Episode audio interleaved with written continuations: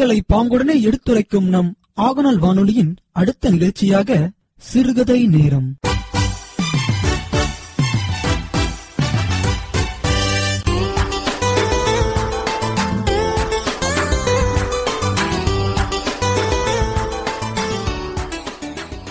ஐந்து கரத்தனை யானை முகத்தனை இந்தி நிலம் விரை போலுமெயிற்றனை நந்தி மகன் தனை ஞான கொழுந்தினை புந்தியில் வைத்தடி போற்றுகின்றேனே.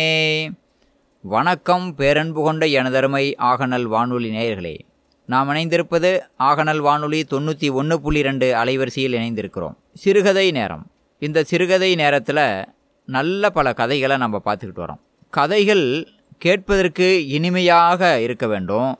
அதே போன்று கதைகள் சொல்லுவோருக்கும் உற்சாகமாக இருக்க வேண்டும். நம்ம நாட்டில் பார்த்திங்கன்னா ஏராளமான கதைகள் வழங்கப்படுகின்றன.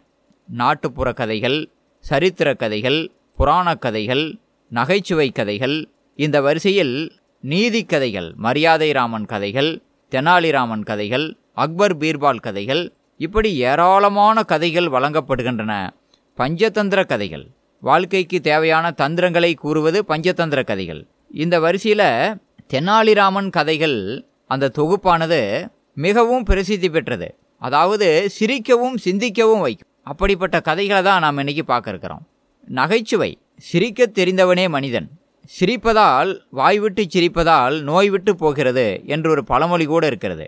இப்படி அந்த காலத்துல எல்லாம் அரசர்களும் பெரிய பெரிய செல்வந்தர்களும் அவர்களுடைய தர்பாரை நடத்தும் பொழுது அங்கே சிரிக்க வைக்கக்கூடிய நல்ல நகைச்சுவையாளர்கள் இருப்பார்கள். ஏதாவது ஒரு சூழ்நிலையை பயன்படுத்தி ஏதாவது ஒரு நகைச்சுவை பேச்சையோ செயலையோ செய்து அங்கே இருப்போரையெல்லாம் சிரிக்க வைக்கக்கூடிய திறமை சிலருக்கு தான் இருக்கும். அந்த நகைச்சுவை திறமை என்பது எல்லோருக்குமே வந்து விடாது சிலருக்கு இயல்பாகவே சிரிக்க வைக்கும் திறமை இருக்கும். அவர்கள் மிகவும் போற்றப்பட வேண்டியவர்கள். ஏனென்றால் இறுக்கமான மனநிலையிலிருந்து நம்மை விடுவித்து சிரிக்க வைக்கும் பொழுது அவர்களை நாம் போற்றத்தான் வேண்டும். அப்படி தென்னாலிராமன் எப்படி உருவானான் என்பதை நாம் இன்னைக்கு பார்க்கலாம்.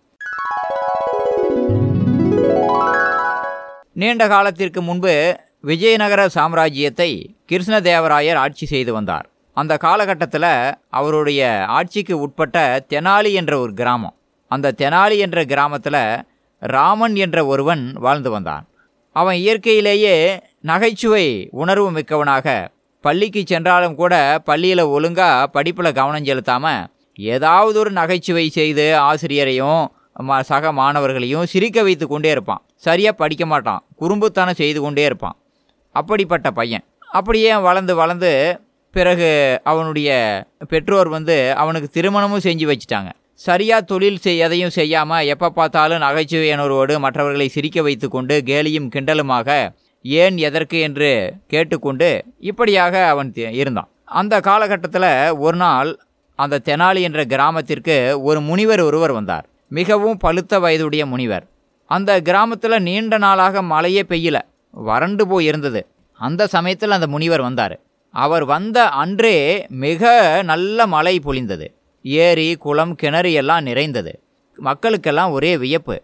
இந்த முனிவர் நம்ம ஊருக்கு வந்த உடனே எவ்வளோ மழை பெஞ்சிருக்கு? அடேங்கப்பா இந்த முனிவருடைய அருள்தான். இந்த முனிவருடைய தவப்பயனால் தான் நமக்கு இவ்வளோ மழை பெஞ்சிருக்கு.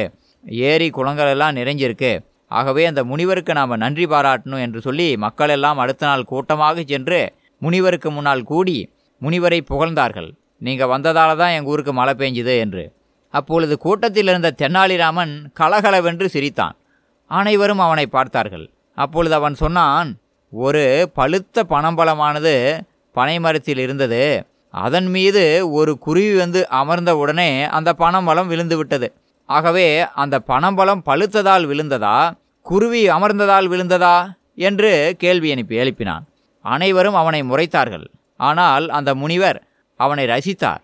அவன் மேலும் சொன்னான் இந்த முனிவர் வந்ததால் ஒன்றும் மழை பெய்யல. இந்த மழை பெய்கிற நாள் பார்த்து இந்த முனிவர் வந்துட்டார்.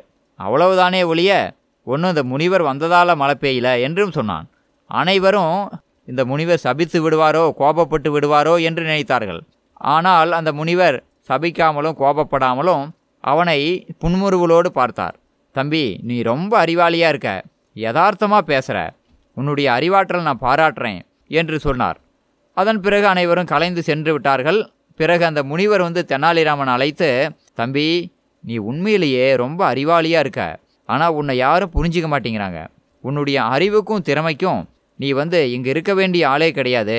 உனக்கு ஒரு நான் மந்திரம் சொல்லித்தரேன் உன்னை எனக்கு ரொம்ப பிடிச்சி போச்சு. உனக்கு ஒரு மந்திரம் சொல்லித்தரேன் அந்த காளி மந்திரத்தை அமாவாசை என்று காளி கோயிலில் அமர்ந்து ஆயிரத்தெட்டு முறை ஜபிச்சினா உனக்கு காளியினுடைய அருள் கிடைக்கும் என்று அவர் சொன்னார். அவனும் சரி ஏதோ முனிவர் சொல்கிறாரே என்று சரி சொல்லுங்க என்று கேட்டான்.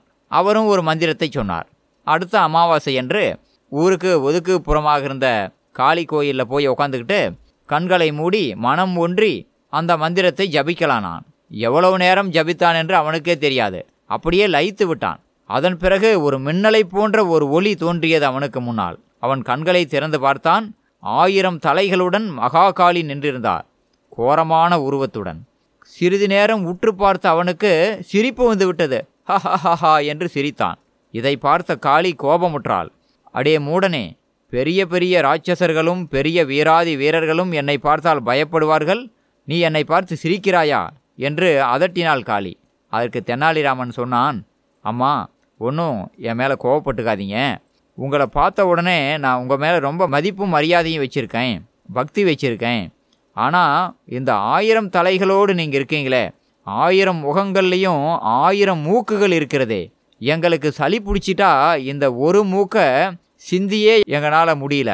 உங்களுக்கு ஜலதோஷம் பிடிச்சிட்டா இந்த ஆயிரம் மூக்குகள்லையும் எப்படி நீங்கள் இதை வந்து சிந்தி சரி செய்வீங்க என்பதை நான் நினச்சி பார்த்தேன். உடனே எனக்கு சிரிப்பு வந்துருச்சு என்று சொன்னான். உடனே காளியும் சிரித்து விட்டாள். அடேங்கப்பா இவனுடைய நகைச்சுவை உணர்வு எப்படி இருக்கிறது என்று. எந்த இடத்துலையும் உனக்கு நகைச்சுவை உணர்வாகவே வருகிறதே என்று அவள் பெருமைப்பட்டு அவள் வரம் கொடுத்தாள். நீ மிகப்பெரிய நகைச்சுவை அதாவது ஒரு விகடகவியாக அனைவரையும் சிரிக்க வைக்க கூடியவனாக நீ திகழ்வாய் என்று சொல்லி இரண்டு கோலைகளை வரவழைத்தாள். இரண்டு கோலைகளிலும் பால் இருந்தது. ஒரு கோலையில் இருப்பது அறிவு பால். இந்த பாலை குடித்தால் நீ உலகிலேயே மிகப்பெரிய அறிவாளியாக திகழ்வாய். இன்னொரு கோலையில் இருப்பது செல்வப்பால் இந்த பாலை குடித்தால் நீ மிகப்பெரிய செல்வந்தனாக திகழ்வாய். இந்த ரெண்டு கோலையில் எது வேண்டுமென்று நீயே தேர்ந்தெடுத்துக்கொள் என்று மகாகாளி சொன்னாள். ஒரு நிமிடம் யோசித்த தெனாலிராமன் சட்டென்று இரண்டு கோலைகளையும் எடுத்து மடக்கென்று குடித்து விட்டான். மகாகாளி கோபம் கொண்டாள். ஒன்னதான குடிக்க சொன்னேன். ஏன் இரண்டு குவளைகளையும் குடித்த? என்று கேட்டாள். அதற்கு பொறுமையாக அமைதியாக தெனாலிராமன் பதில் சொன்னான் அம்மா செல்வம் இல்லாமல் வெறும் அறிவை கொண்டு உலகில் எப்படி வாழ முடியும்? அதே போல செல்வம் மட்டுமே இருந்து அறிவு இல்லை என்றால் வாழ்க்கை என்னவாகும்? ஆகவே ஒரு மனிதன் உயர்வாக வாழ்வதற்கு செல்வமும் அறிவும் இரண்டும் ஒன்றாக இருந்தால்தானே முடியும். ஆகவேதான் இரண்டையும் குடித்தேன். என்னை மன்னித்து விடுங்கள் என்று தென்னாலிராமன் கேட்டுக்கொண்டான். இவனுடைய அறிவு கூர்மையை துணிச்சலை வியந்த காளி நீ எதிர்காலத்தில் மிகப்பெரிய விகடகவியாக திகழ்வாய் என்று வரமளித்து மறைந்தாள். அதன் பிறகு தென்னாலிராமன் தன்னுடைய வீட்டிற்கு வந்துவிட்டான் இதுவே தென்னாலிராமனின் ஆரம்ப கதையாக சொல்லப்படுகிறது.